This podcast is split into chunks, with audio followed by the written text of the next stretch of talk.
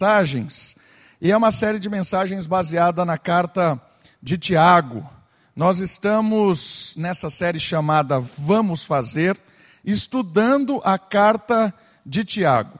E nós já estamos há um bom tempo caminhando e nós estamos já no capítulo 4. Vai projetar para você o resumo da mensagem da semana passada.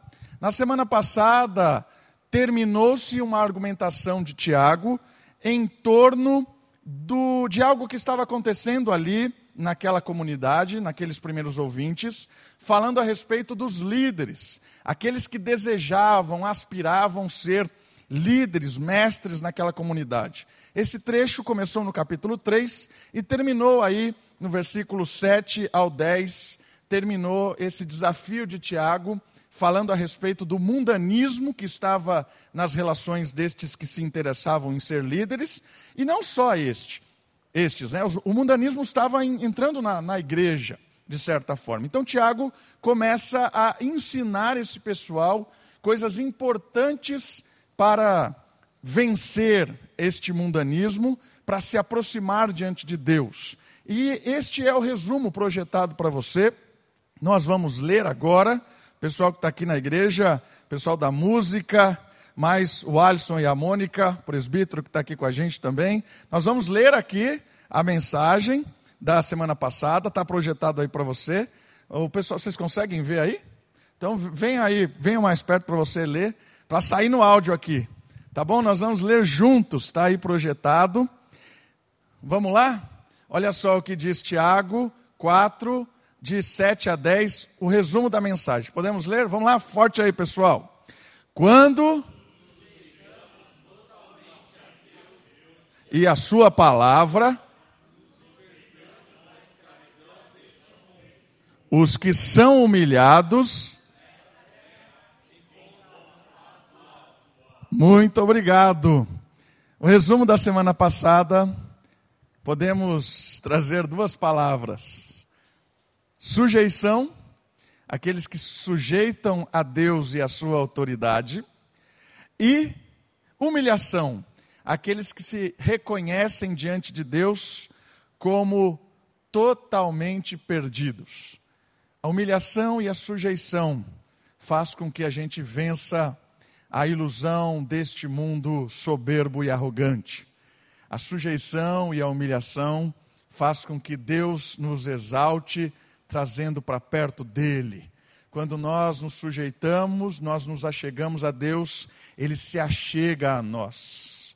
Quando nós nos humilhamos e confessamos os nossos pecados, ele é fiel para perdoar e purificar. Nessa segunda parte do capítulo 4, Tiago vai continuar instruindo o povo de Deus a respeito da verdadeira religião. Tiago vai continuar orientando o povo de Deus a respeito do que é fazer, agir dentro da missão de Deus na dependência do Senhor. E nessa parte, nesse trecho que nós vamos estudar hoje, o tema da mensagem está ligado com querer o lugar de Deus. Você vai perceber que Tiago vai dar duas instruções aqui a respeito da vida cotidiana ligado com a verdadeira religião, ligado com a verdadeira prática de vida cristã. E ele vai chamar a atenção para dois perigos da falsa religiosidade, da falsa é, sensação de cristianismo.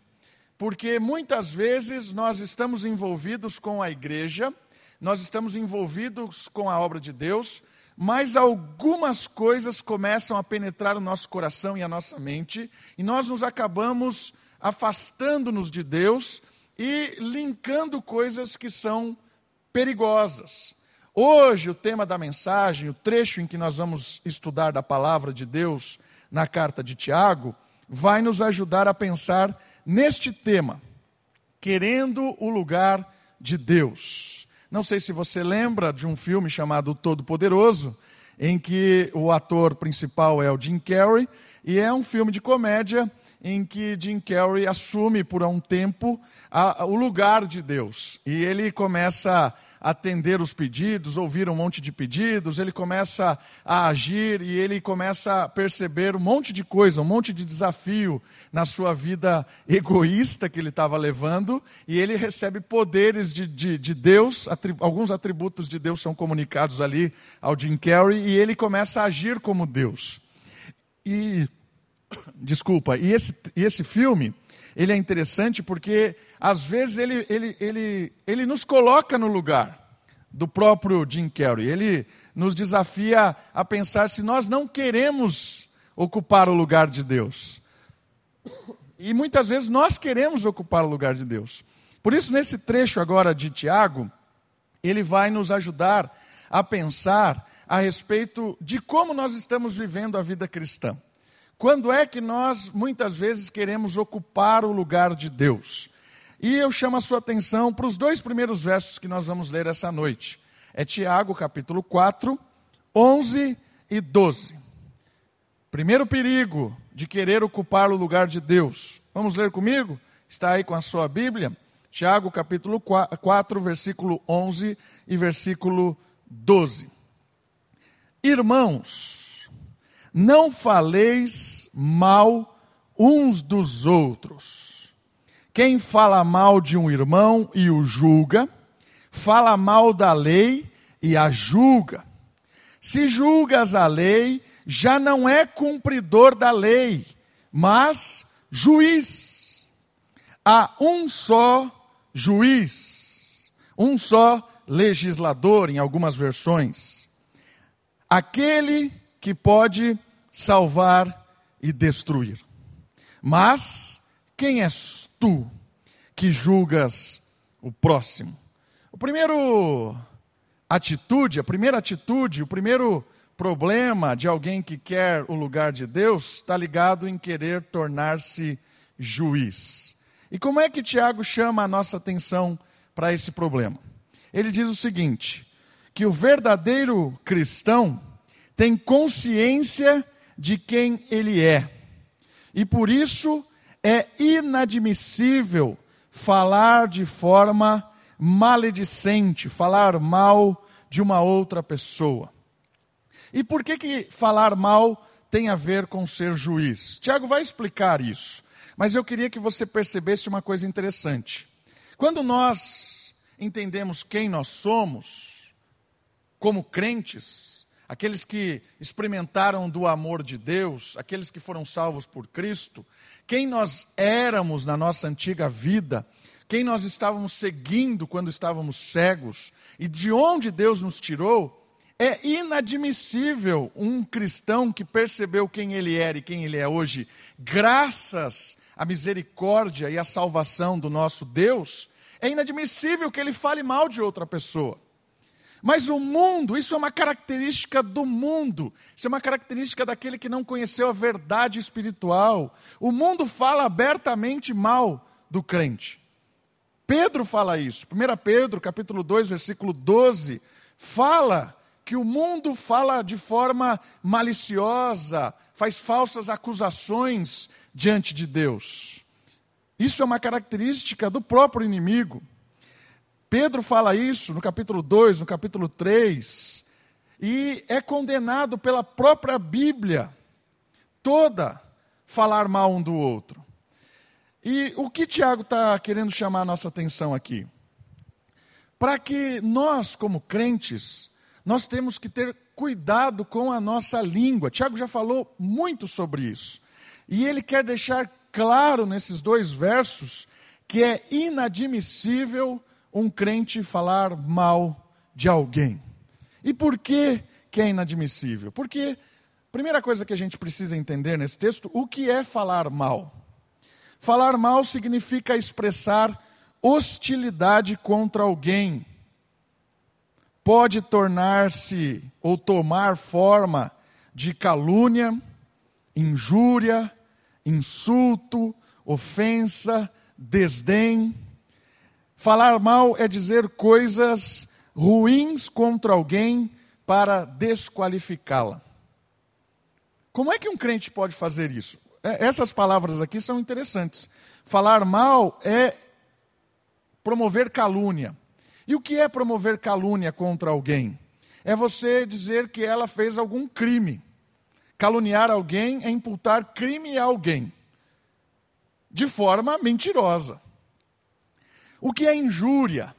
Injúria é difamar, contar histórias de alguém, simplesmente com aquilo que o slide está dizendo aí, para desqualificá-la, para rebaixá-la, colocar ela para baixo, para que você se sobreponha a ela. Falar mal é uma atitude de desqualificar alguém para que você seja bem visto. Hoje de manhã nós estudamos um salmo, o salmo de número 131, e uma característica perigosa que o salmo diz que nós precisamos vencer com a satisfação em Deus é o olhar altivo. E o que é o olhar altivo? É aquela pessoa que olha por cima das outras. E olhar por cima dos outros, olhar desta forma, ela promove muitas vezes um linguajar de desqualificar o outro. Por isso, falar mal, insultar, ofender, desdenhar, desvalorizar, é se promover a partir de uma desqualificação do outro. E Tiago está falando isso. Meu irmão, não faça isso. Não fale mal uns dos outros. Isso é característica do ímpio. Isso é característica do mundo. Aí você fala assim: crente não fala mal um do outro. Claro que fala, se está aqui. se Tiago está chamando a atenção lá atrás, claro que tem tudo a ver com a gente. Nós temos que tomar cuidado para não usar da nossa língua para atingir outra pessoa. E isso às vezes é algo corriqueiro.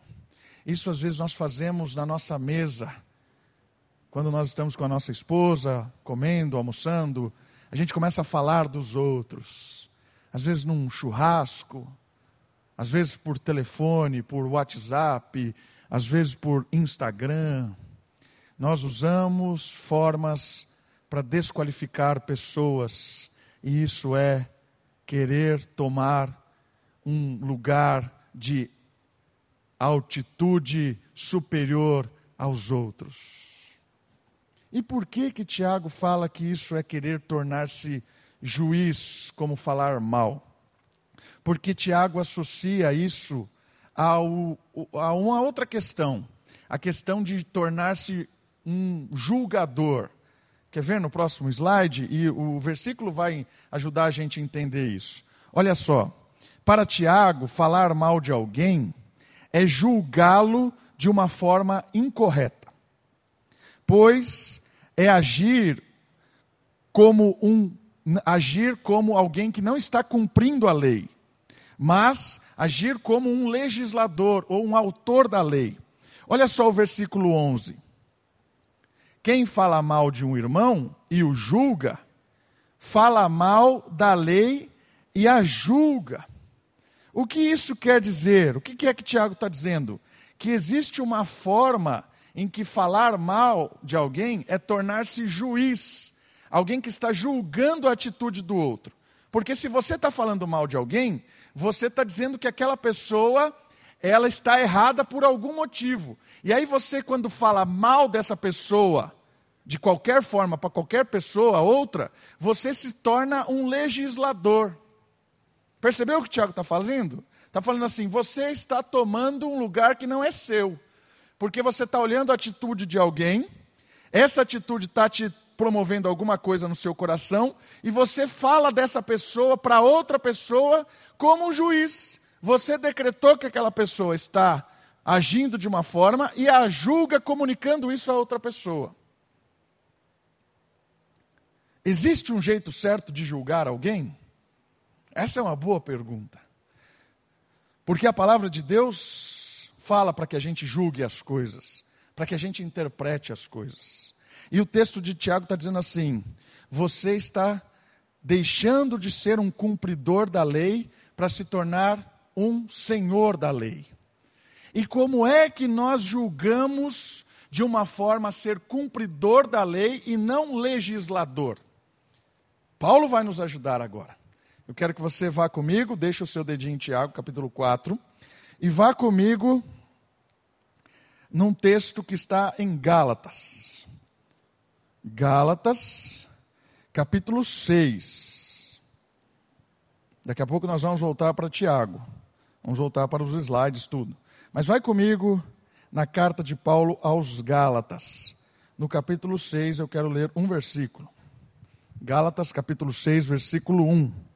Diz assim o texto bíblico: Irmãos, se alguém for surpreendido em algum pecado, como é que alguém é surpreendido em algum pecado? Quando você olha aquilo que está acontecendo com uma pessoa e você julga, certo? Para você dizer que é pecado ou não, você tem que fazer um juízo. Ok, você julgou. Você tem uma atitude que Tiago está dizendo para você não fazer. O que é? Olhar a atitude que você julgou errado e sair contando para os outros: olha o que esse fulano fez. Tornou-se legislador, juiz, o senhor julgador da autoridade, contando para os outros e condenando essa pessoa. Mas existe a forma correta de agir nesse juízo de interpretação da atitude perigosa de alguém ou de uma atitude que está levando essa pessoa à morte. Qual é? Vós, que sois espirituais, ou seja, você que não quer usar de forma indevida aquilo que está acontecendo, deveis restaurar essa pessoa com o espírito de humildade e cuida de ti mesmo para que não sejas tentado também. E o que é restaurar essa pessoa com espírito de humildade? O que é que Paulo está nos dizendo para fazer? Aquilo que o próprio Cristo disse para que nós fizéssemos em Mateus capítulo 18. Se o teu irmão pecar, vacilar, se você olhar para alguém e essa pessoa está indo para algum lugar errado, está fazendo alguma coisa errada, você emitiu um juízo, interpretou aquilo equivocadamente. O que Jesus pede para fazer, junto aqui com aquilo que Paulo está pedindo para que nós façamos? Nós precisamos ir em humildade ajudar essa pessoa a ser restaurada. Essa pessoa que está sendo iludida por alguma coisa, ela não precisa de um juiz, ela precisa de um outro cumpridor da lei que vá até ela e restaure a atitude dela.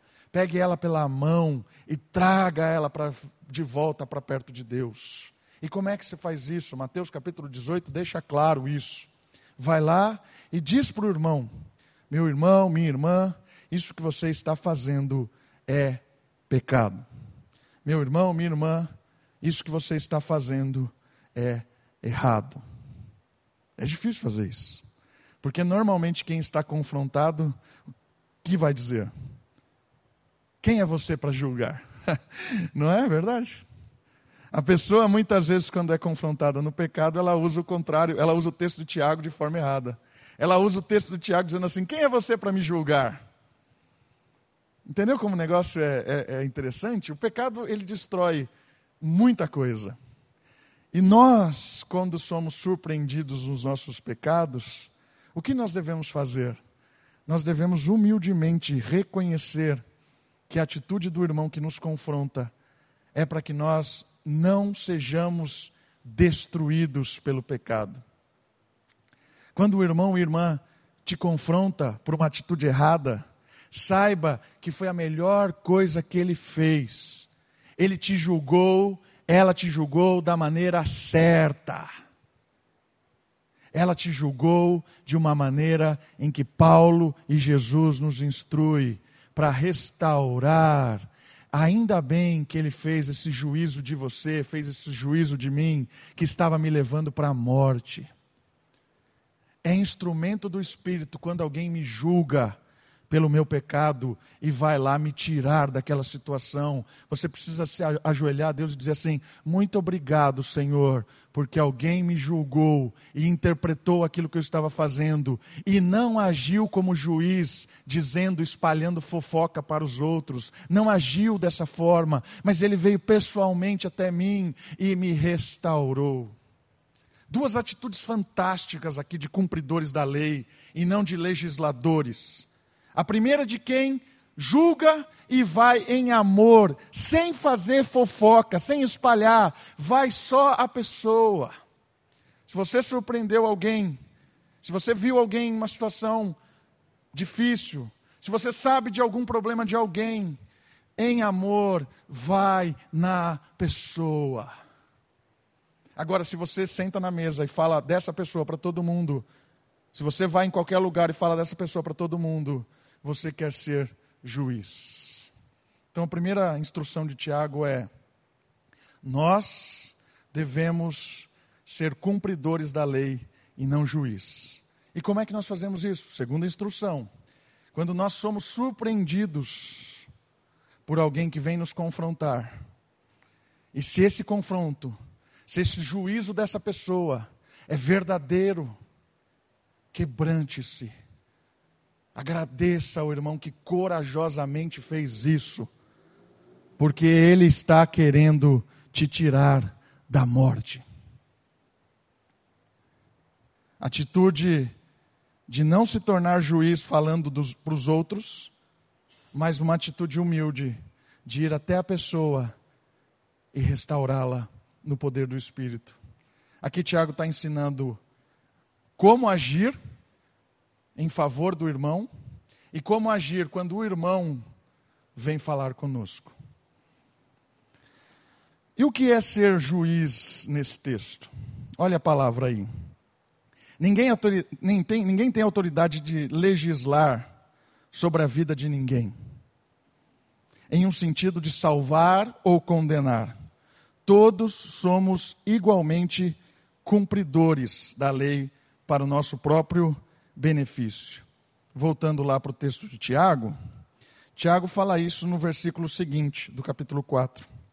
Tiago fala justamente essa questão de ser um cumpridor da lei e não um juiz. Olha só o texto. Se julgas a lei, já não és cumpridor da lei, mas é juiz. Qual é a solução então?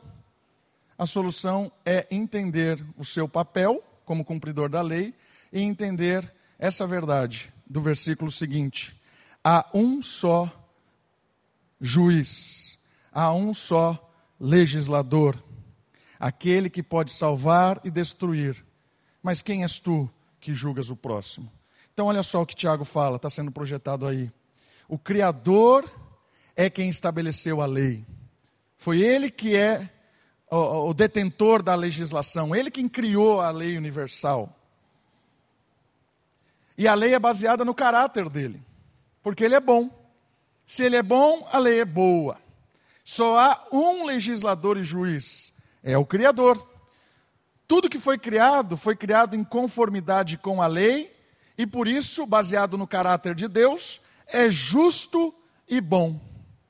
Mas tudo que, ele, que ela se opõe, tudo que se opõe à lei, é injusto e maligno. Então, o que é que o texto de Tiago está nos desafiando a perceber? Que quando a gente quer ser juiz, agindo de forma equivocada, nós queremos tomar o lugar de Deus. Porque Ele é o único que pode julgar no sentido de dizer para a pessoa: você está condenada pelas suas atitudes. Você está salvo por causa da sua fé. Ele é o único que pode é, assumir o papel de juiz. Nós somos todos cumpridores e nos ajudamos a cumprir a lei, controlando a nossa língua e indo ajudar o outro a ser restaurado. Agora Deus assume o papel de legislador. Ele é o único que pode salvar e destruir. Olha a palavra salvar aparecendo no texto e sendo projetada aí para você. O legislador é aquele que também se fez cumpridor da lei. Isso aqui é fantástico. O legislador é aquele que também se fez cumpridor da lei. Como? Na encarnação do Filho. O Verbo se fez humano para cumprir a lei e nos retirar da maldição de não poder cumprir a lei. Para que todos nós pudéssemos nos tornar justos diante da lei e do legislador. Quem somos nós para trazer juízo para alguém? Isso aqui também é complementado pelo apóstolo Paulo em Romanos capítulo 14, verso 4. Quem é você que julga o servo alheio, diz o texto bíblico. Então, olha só que interessante. Só há um juiz. E esse juiz decidiu criar um meio de sentenciar o pecado no seu próprio filho. Jesus é o filho de Deus encarnado e Jesus recebeu a punição, o decretar de Deus da sentença de morte sobre todos os pecadores. Jesus recebeu a sentença de morte de todo aquele que crê. Se você crê em Cristo, se você entendeu a mensagem de salvação, se você entregou a sua vida ao Senhor Jesus, Ele é o cumpridor da lei no seu lugar. Ele morreu na cruz para pagar a sua ofensa.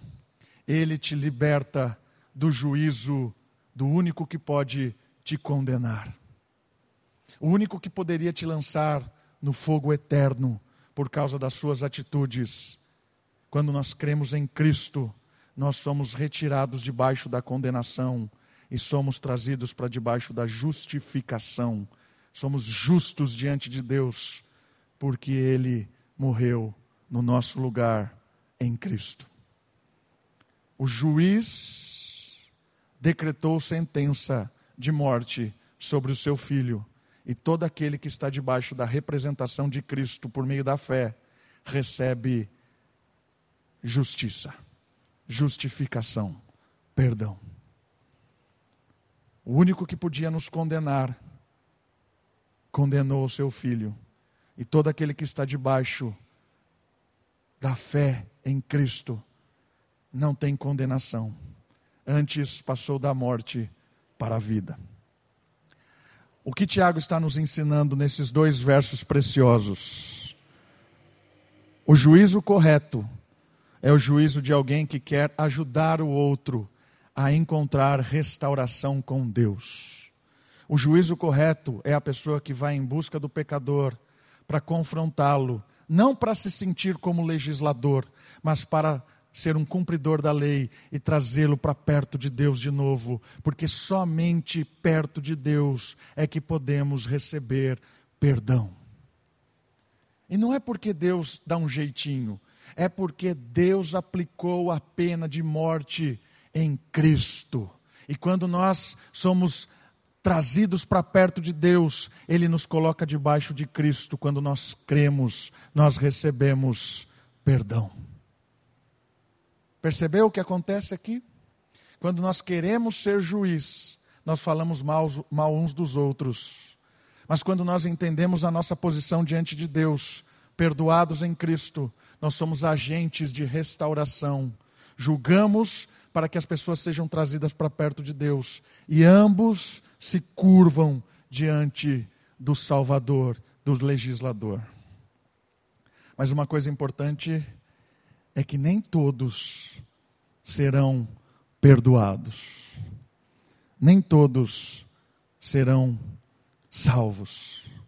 Aqueles que não depositarem a sua fé em Cristo, aqueles que não forem representados por Jesus, encararão o Senhor como juiz. E aí apresentarão os seus atos diante de Deus e serão julgados pelas suas obras. Aquele que crê em Cristo é julgado segundo as obras de Cristo. Por isso, as obras de Cristo são perfeitas e nós somos perdoados, salvos pela representação de Cristo e suas obras. Mas aqueles que não estão debaixo da representação de Cristo por meio da fé vão apresentar as suas obras próprias diante de Deus e receberão a sentença do justo juiz. Não tem migué diante de Deus, não tem jeitinho brasileiro. Aí ele vai sondar plenamente as suas obras e não as de Cristo porque você está dizendo: eu não preciso das obras de Cristo para ser salvo, eu tenho as minhas próprias. Eu não preciso das obras de Cristo para receber perdão, eu tenho as minhas próprias boas obras e eu vou enfrentar o juízo. Só a fé é o meio de reconciliação, porque só a fé nos coloca debaixo da obra de Cristo. primeira atitude que nos afasta do Senhor é a atitude de querer ser Deus se tornando um juiz e não um cumpridor da lei. Mas o texto não para por aí. A segunda atitude que nós vamos aprender hoje é a atitude de querer tornar-se Senhor. Olha só os versos seguintes de Tiago, capítulo 4, versículo 13.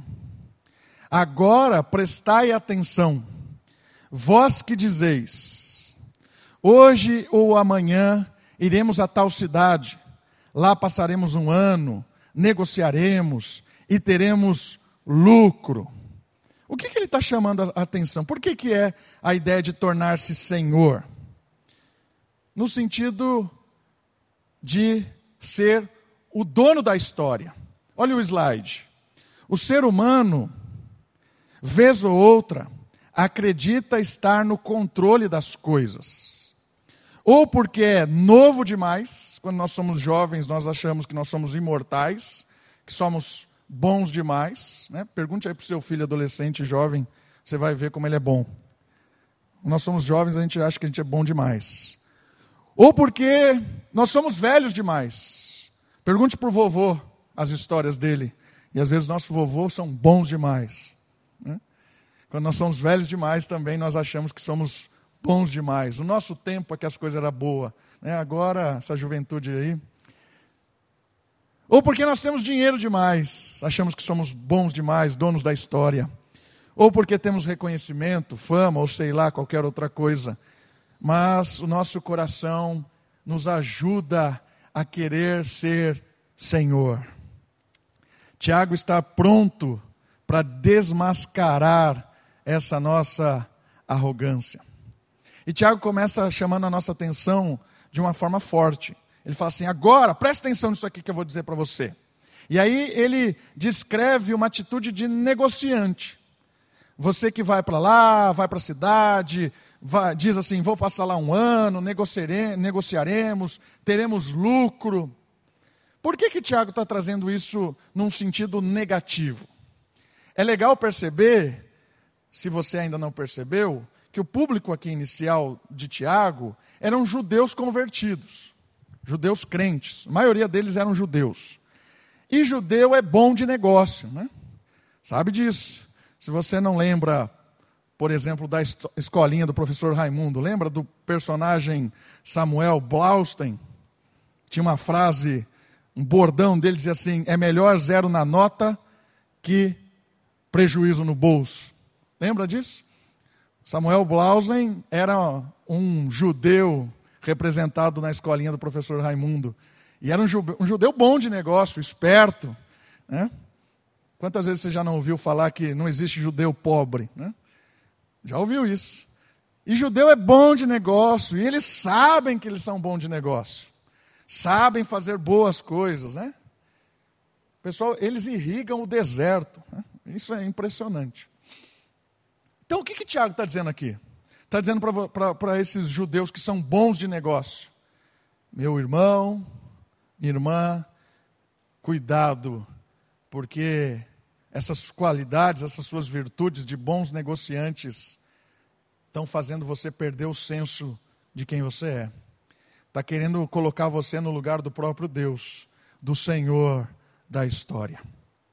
E ele fala no 14: No entanto, você não sabe o que acontecerá no dia de amanhã. Então, Tiago está chamando a atenção não só daqueles negociantes daquela época. Opa, não queria passar ainda não. Queria ler o segundo ali. Ele queria chamar a nossa atenção também. Porque nós somos negociantes. Talvez você não seja judeu, mas nós somos negociantes. Brasileiro é esperto. O jeitinho brasileiro, quando ele é usado de forma positiva, o brasileiro se vira. O brasileiro inventa, dá um jeito brasileiro sobrevive em qualquer lugar. Né? Isso é uma qualidade interessante e boa. O problema disso é que às vezes nós brasileiros, pelo nosso jeitinho, a gente acha também que nós somos o senhor da história, que vamos dar um jeito e vamos resolver e vamos, vamos para cima. E Tiago está chamando a nossa atenção para que nós todos que trabalhamos nessa vida entendamos que ela não é um fim em si mesmo. A vida não é um, um fim em si mesmo. Nós precisamos entender o nosso lugar dentro deste projeto de Deus para a vida. Então eu queria que você olhasse comigo um texto de Provérbios agora. Provérbios capítulo 27. Deixa o seu dedinho aí em Tiago, capítulo 4, e volta comigo lá no Antigo Testamento. Eu quero ler um texto de Provérbios. Provérbios capítulo 27. Versículo 1. Provérbios 27, versículo 1. Diz assim a palavra de Deus: Não te vanglories do dia de amanhã, porque não sabes o que ele trará. Colocou cada um de nós no nosso lugar. A gente não sabe o que vai acontecer amanhã. Tornar-se Senhor, e o texto de Tiago vai aprofundar um pouco, tornar-se Senhor é perigoso porque nós não sabemos nada, nem do minuto seguinte. Somos como neblina, o texto vai falar, Tiago capítulo 4. Somos como neblina, diz o slide aí. Por isso, nós precisamos encontrar o refúgio necessário. Tiago aqui vai nos mostrar uma situação bem perigosa da nossa vida, que é a ideia de ser Senhor e achar que nós conseguimos dar um jeito em tudo, conseguimos livrar-nos de todas as coisas. O texto de Tiago diz assim, versículo 14: O que é a vossa vida? Sois como uma névoa que aparece por um pouco tempo e logo se dissipa. Eu queria que a gente percebesse nesse texto de Tiago que ainda que nós vivamos um mundo, as coisas acontecem e nos surpreendem. Quem diria para você que no dia 5 de abril você estaria assistindo o culto da sua casa? Quem poderia imaginar isso? Quem poderia imaginar que nessa semana que passou, o comércio todo estaria fechado. Quem poderia dizer isso? Quem imaginou que nós estaríamos passando por uma pandemia? Quem imaginou isso? Talvez planejemos, fazemos os nossos negócios, fazemos, fazemos planos, sonhamos, mas a gente de verdade não sabe o que vai acontecer daqui a um minuto. Eu não sei o que vai acontecer comigo daqui a um minuto. Quem diria que você estaria agora e eu aqui pregando diante de uma igreja com cinco, seis pessoas? Quem diria isso? Ninguém diria isso. A gente não sabe o que vai acontecer. Portanto, por mais que você seja poderoso, por mais que você seja experiente, por mais que você seja jovem, tenha força, por mais que você tenha dinheiro, uma boa conta bancária, por mais que você ache que este, está seguro na condição que você tem hoje, Jesus disse uma vez: louco, hoje mesmo te pedirão a alma. Hoje mesmo estarás morto. Por isso, não se iluda. Esse mundo nos dá falsas sensações de segurança, falsas mesmos. Porque isso vira assim, o mundo dá volta por completo, de um dia para a noite. Eu não sei o que vai acontecer amanhã, você sabe? Eu não sei. Talvez você esteja aí seguro em casa, estou em casa cumprindo as recomendações, mas eu não sei o que vai acontecer amanhã. Por isso, o Tiago está alertando: não seja senhor, não queira ser senhor da história. E ele vai terminar com um conselho fantástico, porque ele vai colocar cada um de nós no nosso lugar, com os dois versículos finais. Ele diz assim, no versículo 15, nos três finais: Em vez disso, dizeis o seguinte: se o Senhor quiser, viveremos e faremos isto ou aquilo. Mas vos orgulhais da vossa arrogância. Todo orgulho como esse é maligno. E olha como termina o versículo 17. Portanto, aquele que sabe que deve fazer o bem e não o faz, comete pecado. O texto termina dizendo para nós uma verdade fantástica, surpreendente nos tempos modernos. Só há um Senhor. Só há um Senhor. A arrogância é maligna e sempre leva o ser humano para longe de Deus. Não existe autoconfiança no crente. Às vezes a gente escuta isso, mensagens até dentro da igreja. Acredite em você. Você pode, você vai. Não acredite em você. O dia que você começar a acreditar em você mesmo, você vai se lascar. Acredite no Senhor da história. Acredite no dono da história. Acredite no dono do ouro e da prata se Ele quiser. Mas uma atitude corajosa não é uma atitude de autoconfiança. Uma atitude corajosa é uma atitude de confiar plenamente no Senhor. E ele termina dizendo assim: sabe o que deve fazer e não faz. Conhecer estas verdades precisam gerar em nós atitudes de fé e dependência, pois o contrário sempre será pecado termina o texto com aquilo que Tiago está fazendo a carta toda. Vamos fazer? É o tema da série. E a série termina esse trecho linkando com o tema da série é: se você sabe disso, não se torne senhor, não dependa de você. Se você sabe disso, e continua vivendo de forma engana, enganosa, enganando a si mesmo, isso é pecado.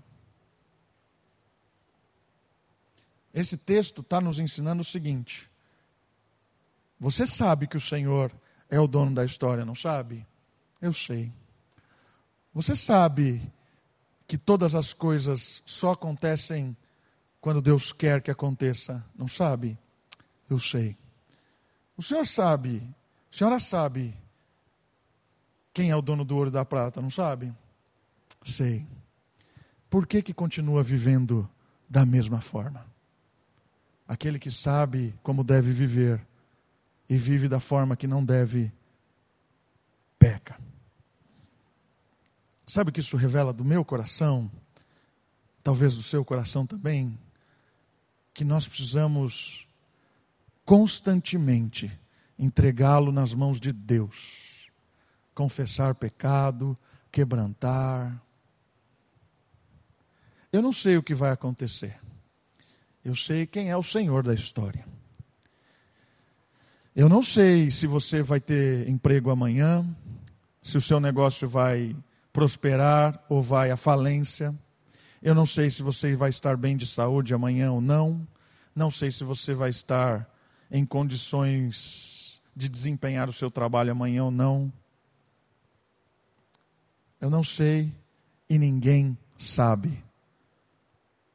Mas eu sei de uma coisa. Eu sei que o Senhor é o Senhor da história. Eu sei que Ele é o detentor de tudo. Não acontece nada neste mundo sem a autoridade e a autorização de Deus. Não cai um fio de cabelo da sua cabeça se o Senhor não quiser. Nada acontece se Deus não quiser. Eu não sei nada da sua vida amanhã. Não sei nada da minha vida hoje, cinco minutos daqui a pouco. Mas eu sei de uma coisa: eu sei quem é o Senhor da história. E eu me coloco no meu lugar e confio. A lição de hoje da verdadeira religião reconhece quem é o juiz da história e quem é o Senhor da história. A lição de hoje nos coloca como cumpridores da lei que ama um ao outro e por isso ajuda um ao outro e não fala mal um do outro. Coloca o Senhor como Senhor da história e por isso confia. Continuamos trabalhando, continuamos nos esforçando, usando a nossa ciência, a nossa tecnologia, o nosso conhecimento para produzir o bem. Mas se o Senhor quiser, as coisas vão dar certo. Se não quiser, que essa verdade seja uma verdade no nosso coração. Vamos orar? Abaixe sua cabeça, feche os seus olhos, eu quero orar por você. Os nossos irmãos vão tocar mais um cântico, nós vamos fazer uma oração e depois nós vamos adorar ao Senhor com um cântico. Pai querido, obrigado a Deus, porque o Senhor é o juiz. E não nos deixe, ó Pai, cair na tentação de querer falar mal um do outro. Não nos deixe cair na tentação de usar o nosso, a nossa língua como uma forma de condenação, mas que nós possamos usar a nossa língua como forma de reconciliação. Ó oh Deus, não nos deixe cair na tentação de sermos Senhor da história. Senhor da nossa história, porque nós não somos Senhor da nossa história.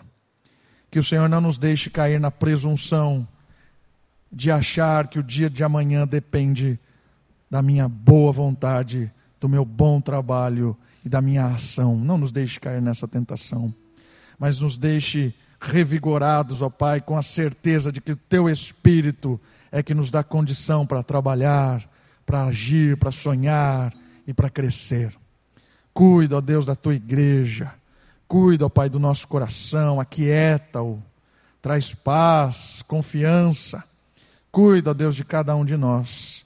Que o teu doce nome, o nome de Cristo, reine na nossa mente e no nosso coração, para que a gente possa trabalhar nessa vida feliz, porque o Senhor cuida de nós. Oramos no nome de Jesus. Amém.